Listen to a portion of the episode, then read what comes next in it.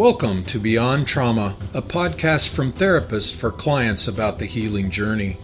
We hope this will be a resource of encouragement, comfort, insight, and understanding for you along this courageous process.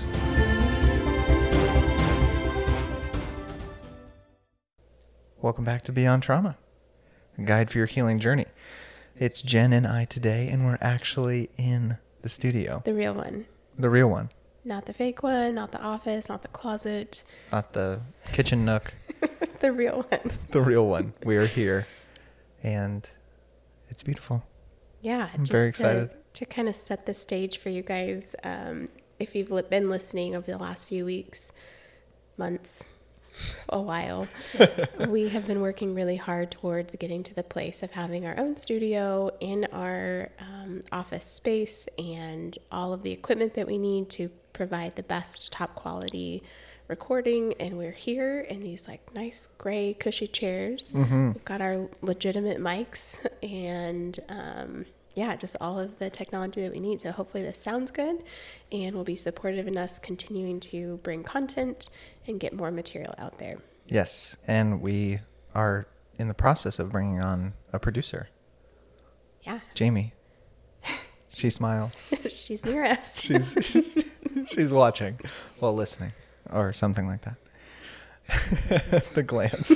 Um, so today we're going to kind of pick back up where we left off last week, um, or last episode, talking about um, RUAC: recognize, understand, attune, and co-regulate. Um, before we do that, though, we wanted to talk a little bit about retreats, which are something that we've just trained um, uh, basically our entire staff on uh, our model of doing retreats, which um, includes the um, somatic integration and processing, which is a way of our way of conceptualizing or, or thinking about uh, somebody's case or somebody's uh, presenting issue, and that uh, can be then incorporated into an entire treatment plan. So, at a retreat would look like you coming to here to Springfield uh, to one of our retreat um, centers, which we have one in town uh, and one out at uh, a farm where equine uh, therapy is provided, which is really exciting. Um, but from there, you'll get access to all kinds of different resources for anywhere between like a single day to up to five days, um, where you can have uh, the choice of different types of therapy, and your primary therapist will be the one that's kind of coordinating those services and talking with you about um, what might be best for the things you're wanting to work on and how to uh, best facilitate that with things like art therapy, equine therapy, massage therapy, yoga therapy, and then our EMDR therapy, which is kind of what is the main piece of the whole thing, is a type of therapy that's for um, kind of reprocessing memory and is uh, typically used in trauma treatment. Yeah. So we've talked a lot about all of those things, but um, if you're interested in even just kind of learning about uh, learning, learning a little bit more about retreats, um, you can email us at retreats at beyondhealingcenter.com and it or maybe be not. at What is it? therapy Oh, therapy. That's at right. beyondhealingcenter.com That's right. yeah um, therapy at beyondhealingcenter.com. And then um, Brooklyn, who is our retreat coordinator, will um, reach out to you and uh, you can have a discussion about kind of what you're going through and what you're thinking for uh, yourself or, or someone else um, in kind of organizing one of those retreats. Yeah. So if you listen to the podcast and just really wonder, like, man, where can I do my own work as we're talking about all of these things? And sometimes regular therapy feels difficult to fit into your schedule, or uh, maybe you need support faster and not a drawn out process. Retreats are a great way to dive in deep and do a lot of work in a short period of time and really get to experience healing in a holistic form. So we hope to hear from you if you're interested, or maybe you know of somebody Yeah. who would be a good fit for that type of treatment. Um, yeah, just have them reach out to us and we'll try to find a way to support you. Definitely. So recognize, understand, attune, and co regulate. Here we go. Here we go. Last episode, we kind of did an overview of the uh, the acronym as a whole and kind of what it's like to um, experience uh, or, or to, to utilize that framework in experiencing uh, various interactions, even with yourself, but also with others, and how to be intentional with what um, is kind of coming up for you in those moments of experience. And so today, and then the next few episodes, we're going to go in on uh, a little bit deeper on each of the uh, the words, each of the pieces of the acronym. And today's episode is focused on recognize. Yeah. Yeah, and this one, um, recognize means a lot, right? Yes. It's not just in seeing it, detecting it, but we want to really go in depth of what does it mean as you first come into relationship or connection with a person, and we're looking towards how do we inform our interaction uh, with this person from a trauma informed perspective.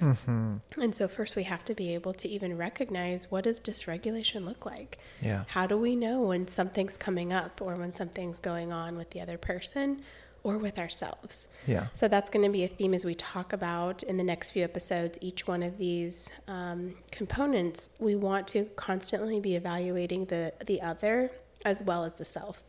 So we're recognizing mm-hmm. what does activation look like, how's it showing up in the other person, but if it happens within us, we have to be noticing our own system and our own body to say, "Oh, I actually feel kind of mm-hmm. activated right now," mm-hmm. or "I don't feel okay right now." Yeah, I, I like how you're talking about recognizing in the body because that so much is. Um, I was just talking about this with a with a couple last night. Um, the recognizing can be one of the hardest things to do because you get so caught up in the activation. So you'll find yourself just reacting and not necessarily having even the ability to take the time to Yeah. look inward and say, "Whoa, what's going on?" why am I reacting the way that I am, or why am I so affected by this other person in the way that they're reacting?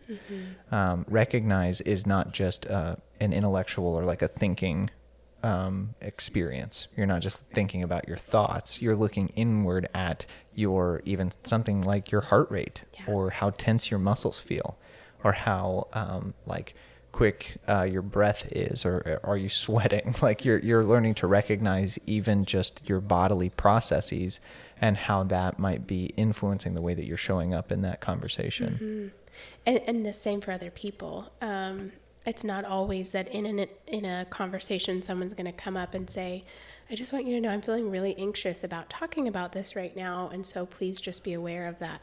No, they're going to try to like swallow that down, Yeah. show up with confidence or you know However authority in the way they're speaking, and so to be able to detect and recognize, oh, like something feels kind of tense in this, Yeah. or they're talking really, really fast and not taking any breaths mm. at all. Maybe something's going on there, or normally they're kind of relaxed, but it feels different this time. So just staying really in tune and noticing those cues from other people as well as ourselves. And as we've been giving these examples, you're probably noticing it's not the words right right? There's so much beyond the words of what someone is saying. Mm-hmm. Someone may be telling you a story of one thing, but there's so much more that's being expressed in their body language, in their posture, um, in the pace of speech, and, and the list goes on and on. But all the things that go beyond just their verbal expression of what's happening. Right. And so the story or like what the person is saying is important, but that is being shaped by that activation that's being in the body. So the way the story is coming across, even uh, some of the things that the story is focused on, is a result in that person of that uh, subverbal kind of body based activation that's coming up. Yes. So I'm just kind of like trying to think through like examples of this or how how does this show up? There's so many examples in the therapy setting of how we use this. Like Yeah. constantly. But in just normal interactions, is it, do you have any examples coming to mind of normal relational interactions where it feels like you feel tuned in to kind of what those activation patterns or signs are outside of story? Well, yeah. Um, for me, like just instances from my own life, uh, anytime like a loud noise enters the room that I'm in that I'm not expecting, that is going to shape how my body feels for the next couple of minutes at least. Um, because for me, sound is a very sensitive um, kind of experience, and especially when it's really sharp and loud and unexpected, my body has like a reaction to it. And that's not just in the moment of hearing or experiencing the sound, that's kind of then thereafter, I have to actually like think about letting go of the activation that's in my body um, in response or in interaction. Um, perfect example is, oh, doing the dishes. Oh my gosh. I love doing the dishes, but I also hate it. And especially if Olivia, my partner, is trying to talk to me while I'm doing the dishes, it just gets it gets mm-hmm. activating really quick mm-hmm. because I'm not I'm trying to listen, but I'm also not able to continue doing the dishes the way that I need to, and so I'm not paying attention, and so a loud noise like a plate will fall or I'll drop a cup mm-hmm. because of the soap, and I'm not paying attention, and then that just like snaps, and I get kind of activated, and I don't mean to, and so for me, I'll drop a cup and I'll say I'm sorry. like to Olivia that I dropped the cup and she's like, It's fine. Why- like, why why, are you sorry? Yeah. it's like I'm actually saying sorry like for the effect that it's having on me as well as what I'm getting ready to do in a 2nd um, because I am activated. Um, but it's anything like that. I mean, and that can also be the way a person uh, interacts with you that might cause you to start feeling this activation in your body that if we learn to tune into it which is this whole kind of point of recognize we can actually start to watch how certain scenarios might cause a different sort of feeling or experience in our bodies Yeah, yeah. I'm just kind of thinking to myself of how do I know? Like, what are the first things I check when I'm trying to recognize within myself if I'm okay or, or how comfortable I feel in a setting? And I usually first look at like, how are my feet positioned? If they have shoes on them, I'm not fully comfortable yet, right? If you hmm. see me kick off my shoes, I'm like getting a lot more comfortable. If my legs are curled up kind of beside me, like, or if they're out in front of me crossed, there's just a lot of like posture things of how my hmm. legs and feet are. And then, too, am I fidgeting with something in my hands? Am I twisting or ripping or yeah playing with curling something? a piece of paper Yes, and then noticing my breath is another big one. How deep do I feel like I'm hmm. capable of breathing right mm-hmm. now? Um, and if it feels kind of shallow, then I have to notice like that's my body sending me a message. I don't feel fully myself and at ease and relaxed yet. yeah And I think being able to notice some of those personal signs of when does my body show me that I don't feel adjusted or safe or fully connected or content yet, and getting familiar with those signs. So when we notice them, for instance, when my breath starts to get kind of short, yeah then it's like, okay, what's going on here? And then we can move through that process as we're going to talk later of what do we do once we recognize it. Right. Right. So it's it's any any of those things, the rate of breathing, the fidgeting or picking, um, even like how your mouth feels. Is your mouth dry? Um, are you salivating more than you than you're used to? Is your voice kind of quivering? Um, is the rate of speech faster and more sort of like loud than you're used to being? Um, and if the flow of conversation changes as well. Um, but that's all uh, for yourself and then for the other person as well. So you're not just paying attention to the other person and saying you're activated because I can see this, this, this, and this. Right. But you're also looking inward to say I'm activated clearly. Mm-hmm. And is this something that I feel like I, I'm activated for a reason, such as I need to, you know, I'm kind of under attack here or under stress from this other person, and I need to kind of get my point across because I don't feel safe? Or is it something coming up from the past Yeah. of, yeah, my reaction to this right now does not match the actual situation that I'm in? Um, and so I want to start to pay attention to that. And maybe it's the situation I'm in or what I would typically, how I, how would I normally respond? Um, being able as if whether it's a friend, family, partner, as you get more and more familiar and you start to recognize patterns, not even super consciously, but your body Right. gets familiar with other people's patterns. When it changes, that can maybe be more indicative of something um, rather than interpreting, oh, what is that? Oh, the fact that she's fidgeting with paper. That's Yeah. what I do all the time. What does that mean about her? It's more of the times when you notice she normally would do that, but she's not now. An example of this is we're getting ready for a trip this weekend. And um, typically, when we're preparing for a trip, I get very you know, wound up lists, lots of lists and checklists. And I'm preparing and organizing things and trying to keep everything cleaned up. And I have all of my groceries ordered and planned. And that seems as though that would be a very like anxious state. But Ryan last night was like, you are really mellow about this. Like there, I haven't seen any lists yet. Nobody's packed. We're leaving tomorrow. You know, I want. How are you doing? Because Yeah. that's not how he would expect hmm. me to. And it looked like it was more calm, but it wasn't. Hmm. Right. And I'm I'm more overwhelmed, and that's just kind of shutdown mode of it, rather Yeah. than going into the normal pattern. Yeah. And so noticing when do these patterns shift may be more indicative for somebody than trying to interpret what does it mean, the fact that they're doing such and such, what does that mean? Instead noticing, hey, I would have expected this, but that's not what I'm seeing. Mm-hmm. What's going on? Mm-hmm. Yeah, and when those shifts happen, um, I, I really like that Ryan didn't kind of jump into accusing or jump into sort of no feeling like he knew the story, and so he was trying to like change you or get you to respond in a certain way. He was just being curious. Yeah. And that to me is really why we've separated out recognize, understand, attune, and co regulate because it needs to, each piece needs to have its time. And recognizing um, it, it can be taken for granted. And when we take it for granted, it jumps into this place of we don't really know what's going on in our body. We're just reacting Yeah. to a shift. And that can really lead us into a place where we either hurt ourselves or others or both because we're just reacting to a feeling in our body instead of being curious about it and saying, Yeah. ah, man, right now I can just tell my body is activated.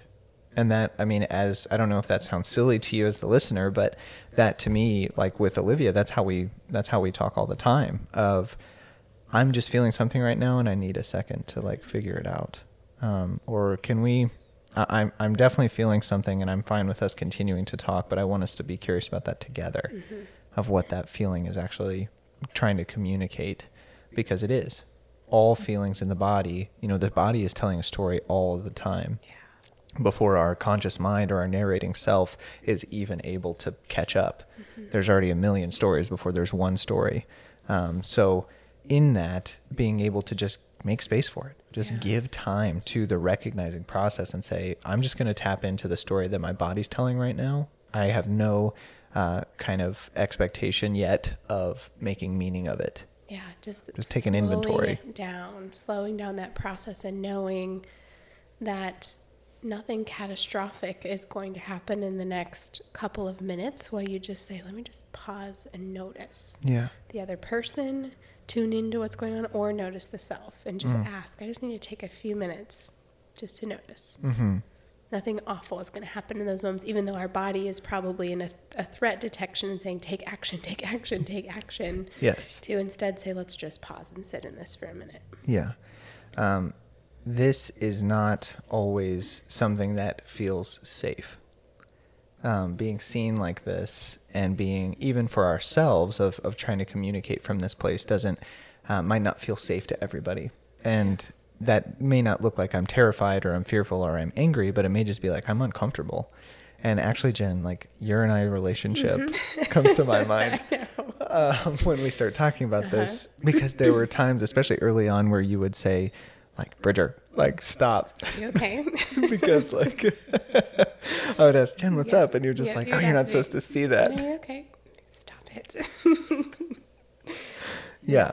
Um, but it, it, learning someone else's sort of activation patterns, you can start to even become aware of when they are clearly activated or they're conscious of something or they're kind of preoccupied with something that's um, that that's kind of being taken on by them without them actually telling other people that it's happening and that's where I would I was still learning Jen's kind of patterns and I would just kind of ask how she was doing mm-hmm. and that would be met with surprise at least in the Because you would beginning always ask it at a point where it had there I was feeling something. You wouldn't ask it on a time I'm just totally fine. right Right. You would always ask it and it'd be like, Dang I know it. he's only asking that because he can see it, but most people can't. Right. So Right. yeah, it was it would be very surprising and activating at first until I developed that safety and trust of like, okay, he's seeing this, but there's he's not going to like do anything hurtful to me with that information.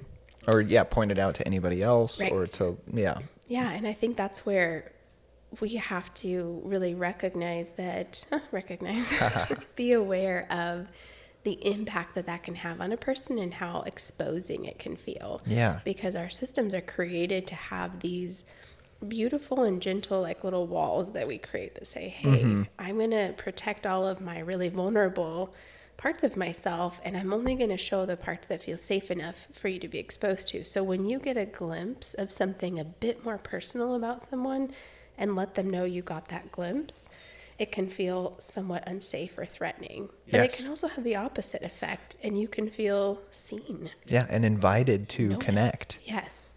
Yes. So it can have kind of a spectrum of impact. And so being cautious and just kind of aware as you're approaching somebody with this, and also, same for as you're beginning to recognize and notice yourself. Mm. Taking that time to say, okay, I'm getting ready to head into work. What if I took five minutes to just sit with myself and notice how am I feeling about going to work right now? Right. It could be very revealing and it could feel supportive and it could feel overwhelming. Hmm. Yeah, and this is this leads into um, all of the other kind of steps of or, or pieces of this acronym, um, and it's the foundational one, which is why we're kind of devoting this first episode to it because it gives way to the posture that um, allows for us to make meaning of our feelings and to actually incorporate that into the uh, relationship or into our relationship with ourselves. If we're not recognizing, like if we don't know what all of the activations kind of are going or going on in our body, then again we're back into that recognize or that uh, reaction place Yeah. instead of actually saying no i have clarity now because i've taken the time i've made space or i am in a relationship where i have the space to uh, just sit with a feeling or a series of feelings mm-hmm. and just notice Yeah. Yeah, and that experience of slowing that down and doing that sets up such a beautiful foundation in a mm-hmm. relationship to be able to safely explore from there what's going on. Mm-hmm. If we jump in with defenses or we jump in with accusations or interpretations or assumptions, we run the great risk of hurting the other person and being wrong in that, creating more, you know, destruction and pain. But if we just say, let me just notice, and maybe if it's safe enough, put words to what I'm observing yes and then just let that sit. And if mm-hmm. they, it's, I think you mentioned it just a moment ago, an invitation yes that if they then refuse it, so in those moments you'd be like, hey, Jen, what's going on? yeah And if I say, oh, nothing, I'm fine. Mm-hmm. I'm fine, I'm fine. then you're like, okay, invitation declined. Yep, yep, We'll try again another day. but if I said, ah, why, why are you asking, Bridger? you just made the face then there's this, maybe I'm open to exploring that. And we can Yeah. kind of talk back and forth. Well, I noticed you were doing this when you normally wouldn't. Or, Mm-hmm. Yeah this expression or this distance between yourself and, and the situation or, or whatever it might be um, yeah it recognizing is a, it's a muscle. And we have to learn to you know it's a process of focusing our attention which we'll kind of get to um, in, the, in the latter part of this episode but it is a process you know it's not just something that after hearing this you're going to just be able to go uh, start recognizing all of the feelings you know it we've been trained a lot of us to not focus on these things because um, the environment that we grew up in, um, if we were recognizing how we were actually feeling all the time, we would have been discontent or felt like we would have gotten in trouble, or it just wasn't a space that was clearly um, accepting or affirming or validating of uh, us making meaning of our own feelings, just recognizing what they were. So, some of us, you know, if I were to ask you, you know, w- when or where are you mad? Or are you sad? Or are you um, anxious? Or are, you know, whatever the, the feeling is that we're going to focus on. I start this way with my clients as well of, you know, what was it, what feeling was not okay to have growing up? That's an easy way into this kind of conversation because that elicits a visceral response in the body of, oh, anxious My mom would not have been okay with me being anxious. I needed to know what I was doing. I needed to have confidence and I needed to be deliberate about it. Um, I've told the story before, but my mom did not like for me to um, speak unless I knew what I was going to say. And so, if I were to show hesitancy or even confusion or even uh, just needing to take time, um, I should not be speaking during that process. You should wait to talk until you know what you're going to say. And that, for me, is something that I just learned over time, not noticing that every time I talk and every time I'm not talking, there's like this anxious kind of feeling in me of saying, I should know what I want to say before I start Yeah. talking. And oh, catch a word before you say it. Don't don't stumble. Mm-hmm. Don't have to like pause and like, try to figure it out with somebody. Yeah. Yeah. I have to always know before I say it. Wow. Yeah. Yeah. So for for the listener, just kind of taking inventory of what feelings uh, perhaps in your body, if you and one, if you have no idea what I'm talking about, of like I don't even know when my body feels what, like or my body feels anything, um, that is an indicator of kind of a long life up to this point where the messages that your body was sending were were labeled internally as not important. Like it's just my body. This is what it is. Acceptable, not safe. Right. So just tune it out Yeah. is what the the body or the brain learns to do to the cues of the body because I can't give attention to my body. So as we start this process of healing and we're really starting to pay attention, it's going to take some time to learn the language. Yeah. Man, yeah, my tummy is always anxious at this time or in this way or right before work or whatever. Why is my tummy so uh, unsettled? Just learning what that cue means takes time. Yeah. You know, it's making me think of we have um, an interaction my mom and I had recently where one of my cousins is very ill with COVID right now and in the hospital. And we were all kind of grieving what she's going through and the realization that she may or may not make it. And we had learned this news um, while my mom was at my house. And so her and I were both just grieving and a lot of tears and sorrow. And my kids came in and just, you know, of course, immediately wide eyes looked at us, tuning in, like, what's going on? Mom's crying, Nana's crying. And my mom quickly wiped her tears. I'm sorry. I'm so sorry. I, I, I shouldn't do this in front of the kids. And bottled it all up. And it was a very familiar presentation of hers. Like, it felt so familiar to me of that wasn't odd at all. But then i noticed my kids of like i kept crying and they came in to like hold me and hug me and mm. mom i love you and just like offer connection in that. And i noticed how quickly she was not okay with affect and expression of any type of that vulnerable emotion and just kind of reflecting back on noticing that shift in her and how did that develop in me growing up of mm-hmm. I don't cry easily. When I do, it's a very similar of like hold it in until you just can't hold it in anymore. Right. And then apologize to those around you for how it might be burdening them because you are having this emotional experience. And so just to kind of like see that in her and notice and then say get to express to her, "Hey, it's a this is a really appropriate time to cry." Yeah. Like this is a really like essential time for us to grieve this together and to let the kids be a part of that. Absolutely. And in that, I mean, it's helping them all, like that whole room of people, yourself included, learn what um, a response to an event is. Yeah. Like, why does somebody cry? Like, how should we feel about somebody passing away? Well, if it's for that, for your mom, of how that was, I guess the message is, well, around certain people, you can show how you feel. Yeah. But when other people are in the room, you cannot. That was 100% the message of our home. Yeah. And not with bad intention. No. Of like, that's how you stay safe and how you keep other people comfortable. Exactly. Where it's it's about inclusion and about vulnerability with each other, the mm-hmm. very close family. But the second anybody else outside of that comes in, not okay. We need a different version of how to respond to this. Yeah. How are you guys doing? Oh, it's hard. It's hard, but we're getting through it. We're getting through it. Exactly. That's the story on the outside. But on the inside, it's despair, grief, sadness, Yeah. loss. and that that is really only to be experienced alone or with one really safe person. Exactly. Mm-hmm. Yeah. And sometimes those, or did you have a? Well, I was just gonna just kind of encouraging to like, as you're talking about recognizing, start exploring the patterns of your family. Yeah. Start asking yourself those messages because it informs so much. Everything you just described, Bridger, is like uh, to a T what it what it was like. But I've never really thought about it in that way until sharing the story and having you reflect and just Yeah. that like, yeah, it is. We're super tight knit, close family.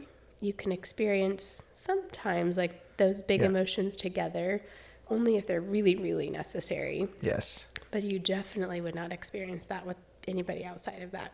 Yes. Unless it was always already a composed story of like, yeah, like we said, it's hard, but we're pulling through it. We'll make it through it together. Like Yeah. kind of these cleaned up messages. Yeah, exactly. And I, there's two pieces of that. The first is, you know, it's leading so naturally into the understanding, the 2nd mm-hmm. word, um, which we'll get to in our next episode. And that's the understanding for the listener is that part that Jen was just doing on her own of I recognize a series of experiences that I've had in my family all throughout my life that now I'm making new meaning of. Yeah. Like I can see, oh, dang, yeah, this was about us not feeling like we can be honest with other people about how we're actually feeling or what we're going through or how struggle filled our life is at this moment. Um, and that can be for a series of other reasons. But by just sitting and circling back to the recognizing the feeling, we can see so much of what was deemed appropriate or not appropriate, Yeah. which then shaped our personality over time, shaped our self over time. Um, sometimes that's possible. We can just like put it all away. You know, for whatever reason, your mom in that moment was able to say, I'm sorry, and like put away the tears. Sometimes that's not possible. And we get into this place where we're now kind of breaking down what our body feels capable of doing in masking a feeling. Yeah. Um, and that can look like either that big activation of anger or mo- mobilization or kind of getting out this big activation. But then it can also look like going internally and shutting down. And that's a concept that we've talked that we talk about called the window of tolerance. Yeah. And when we get outside of the window of tolerance, that's when we're getting into the hyperactivation. So that that anger, that bursting out the top and, and finding yourself mobilized like a ton of energy in your body and it's getting out and your pace is quickened of your speech and your heart rate's up and you're arguing or you're you're storming out or whatever you're doing. But then there's that hypoarousal as well, where you're shutting down. You're starting to get that like glazed over look of I'm overwhelmed and I don't know what to do. Mm-hmm. I'm a million miles away, but I'm right here. My body's frozen and paralyzed. Paralyzed. Paralyzed with just full of fear. And that's where recognizing, you know, we want to we want to be able to track where that progression starts and leads. Um, you know, the, the goal isn't necessarily to avoid overwhelming feeling. We're humans. We can't do that. We live in a world where we get activated and either shoot through the top of the, the window of tolerance or plummet through the bottom. The goal is to learn what sends us in which direction and how do we handle it when that happens. Yeah. Do we feel open to connection? Who do we feel open to connection with? Does the connection help us stay in that window of tolerance? And can we, over time, through this recognizing process, begin to broaden Yeah. our window of tolerance? And what the goal is not to just be um, only able to experience a small window of activation or Right. affect. It's to have a beautiful variety that we mm-hmm. can kind of, you know, move through up and down and through that. Tons of flexibility. Yes, and that when that over or under activation occurs, that as we become aware of it, we know how to bring ourselves safely back into that window. And you mentioned maybe that's seeking connection. Right. Maybe it's through connection that offers that window, or maybe it's when someone offers connection, we shoot right out the top Yeah. and we become overly activated. but helping to detect how do we find safe a safe method mm-hmm. with safe people to come back into that window of activation, kind of rising and falling. Yes. Um, and in a room, like with a with a person, you can start to feel when their body is starting to reach either that hyper arousal going towards the top of the window and getting too much activation before they plummet to the bottom. Like you can feel that with somebody else. Um, for me, I have one of the like most vivid memories of my mom teaching me how to drive. And this is, you know, I'm 13 or 14 years old, um, just on the back roads of like, uh, we lived kind of out in the country. And I was so nervous, but I could not, you can't say that you're nervous. Um, and that's not going to be met with any like, oh, no, it's okay. Like you're just learning. There's like this hyper expectation that it was going to be I was not going to put us in danger. I was not going to do something wrong At 13. at 13 years old. Yeah. And, you know, it just is what it is. Like, I, I needed to learn to drive at that age because of the things that we were doing.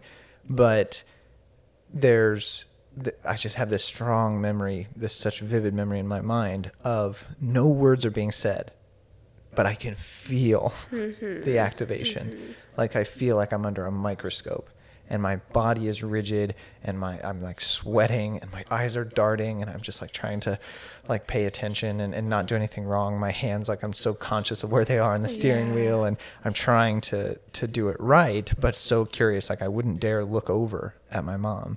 But I know that she's staring at me and doing exactly like looking at all of the things that I'm doing. Um, but that's where y- your body will know Yeah.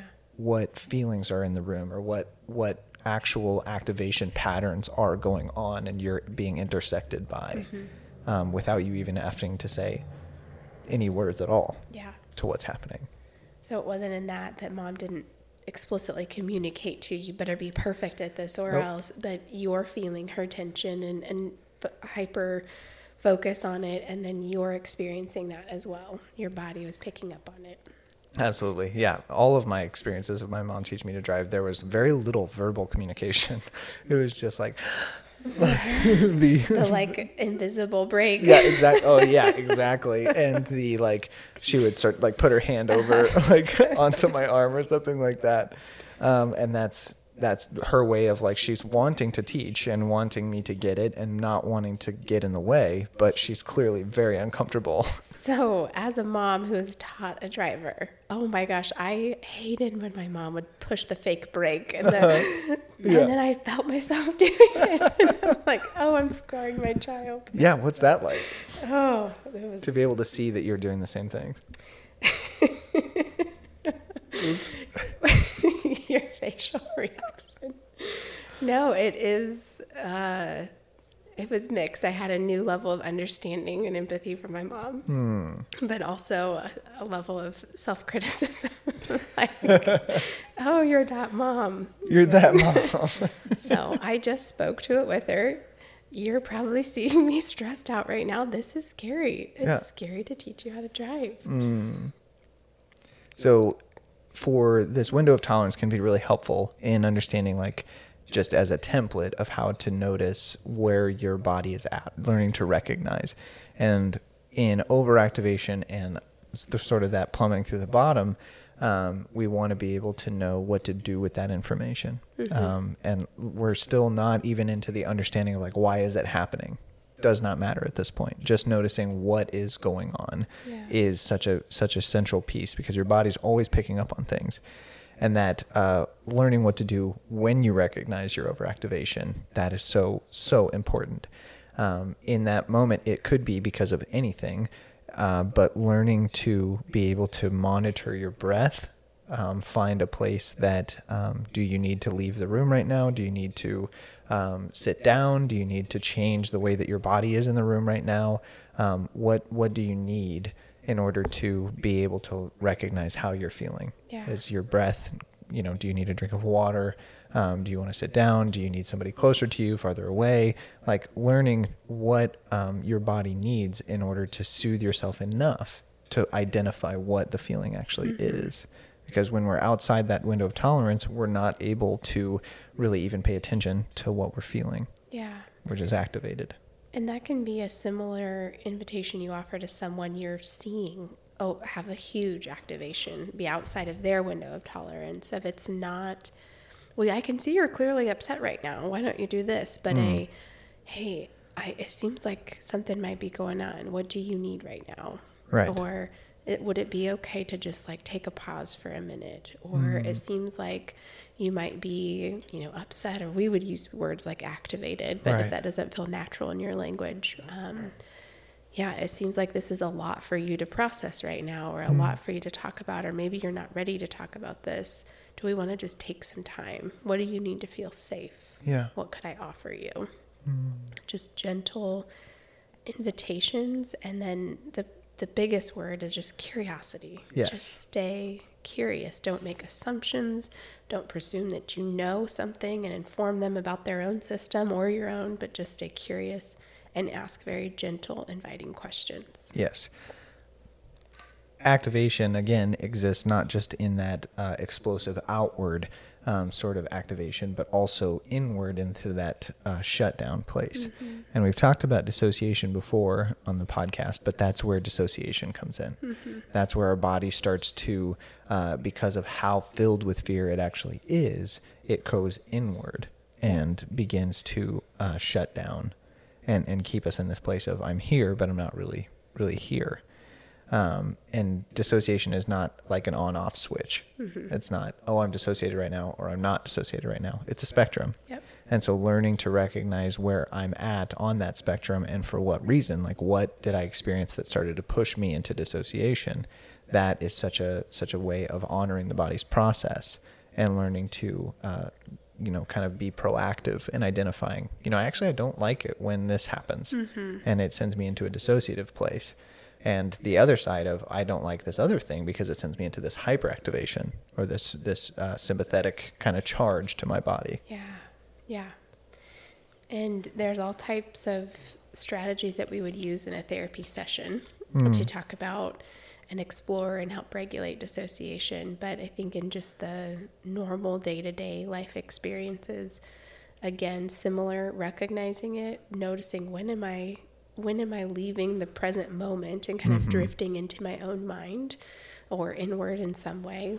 Um, and what do I need right now to feel safe again? yeah or is staying in this distant place the safest place for me right now? right Maybe there's something in my environment that I can't tolerate to be a part of, so I drift away in thought and returning when I feel safe. And how do I bring my son, myself a sense of safety um, to be okay to tolerate that moment? Yeah, and that I mean, it can be something as similar or as simple as um, learning to just feel the chair beneath you Yeah. as you're sitting, or feel your feet in your shoes. Mm-hmm. Um, kind of move those around. When we direct our attention back to our body, um, that dissociation we can, if especially if the safety is in the room or or the threat is small enough, we can start to bring ourselves back into our mm-hmm. body and into the room.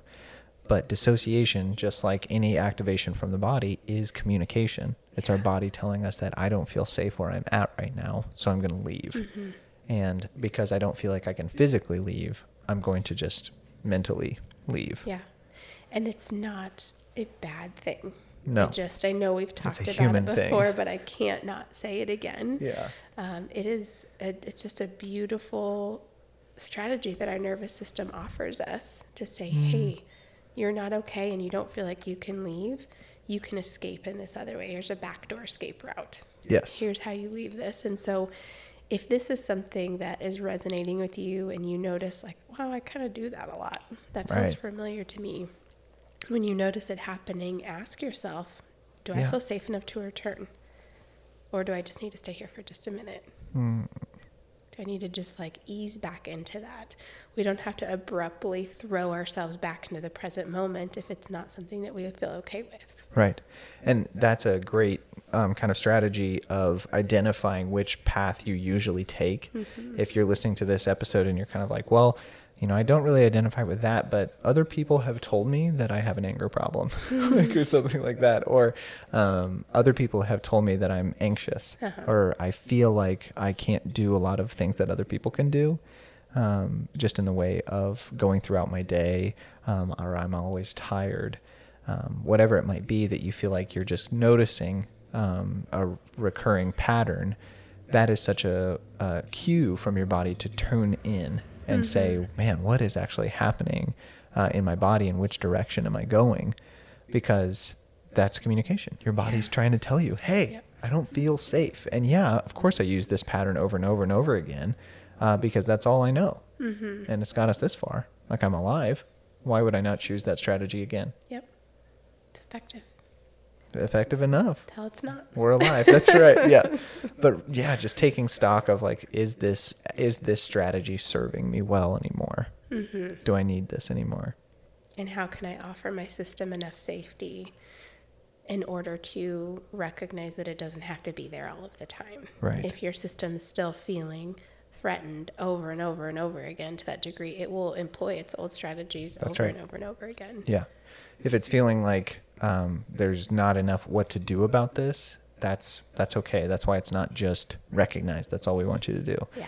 It's recognize, understand, attune, and co-regulate. But we spent a whole episode on this because we really want to emphasize the importance of the story that's happening in the body, and to learn just to start paying attention to that. We can't jump to what to do before we know what is actually happening Yeah.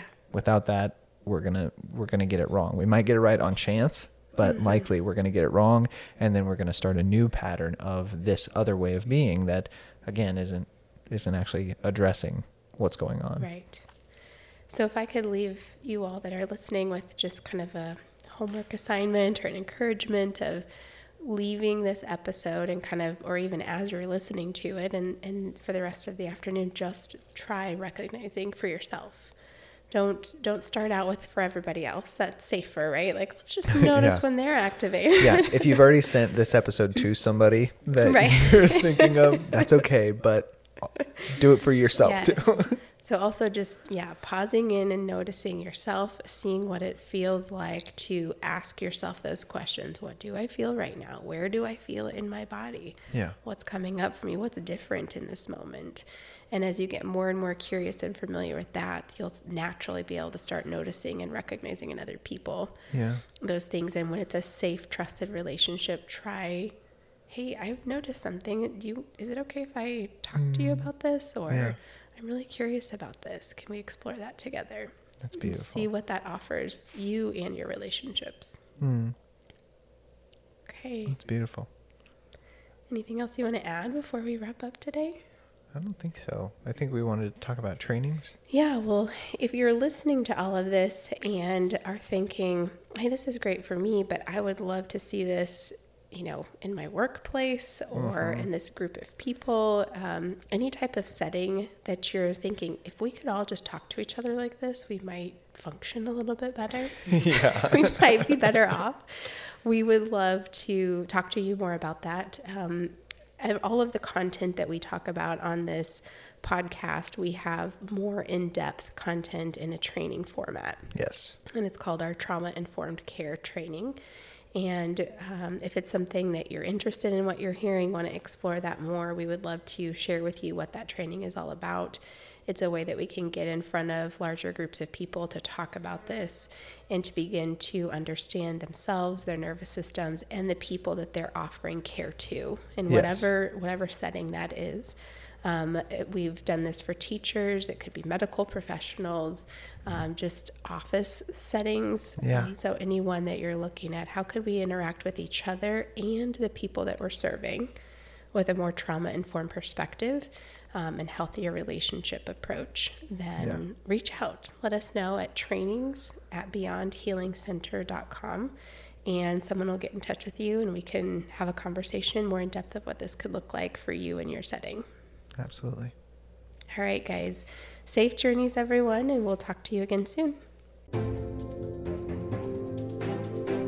Thank you for listening to this episode of Beyond Trauma, a psychotherapy podcast from therapists for clients about the journey of trauma recovery. While resources like this can be helpful, they should never take the place of or be used as therapy.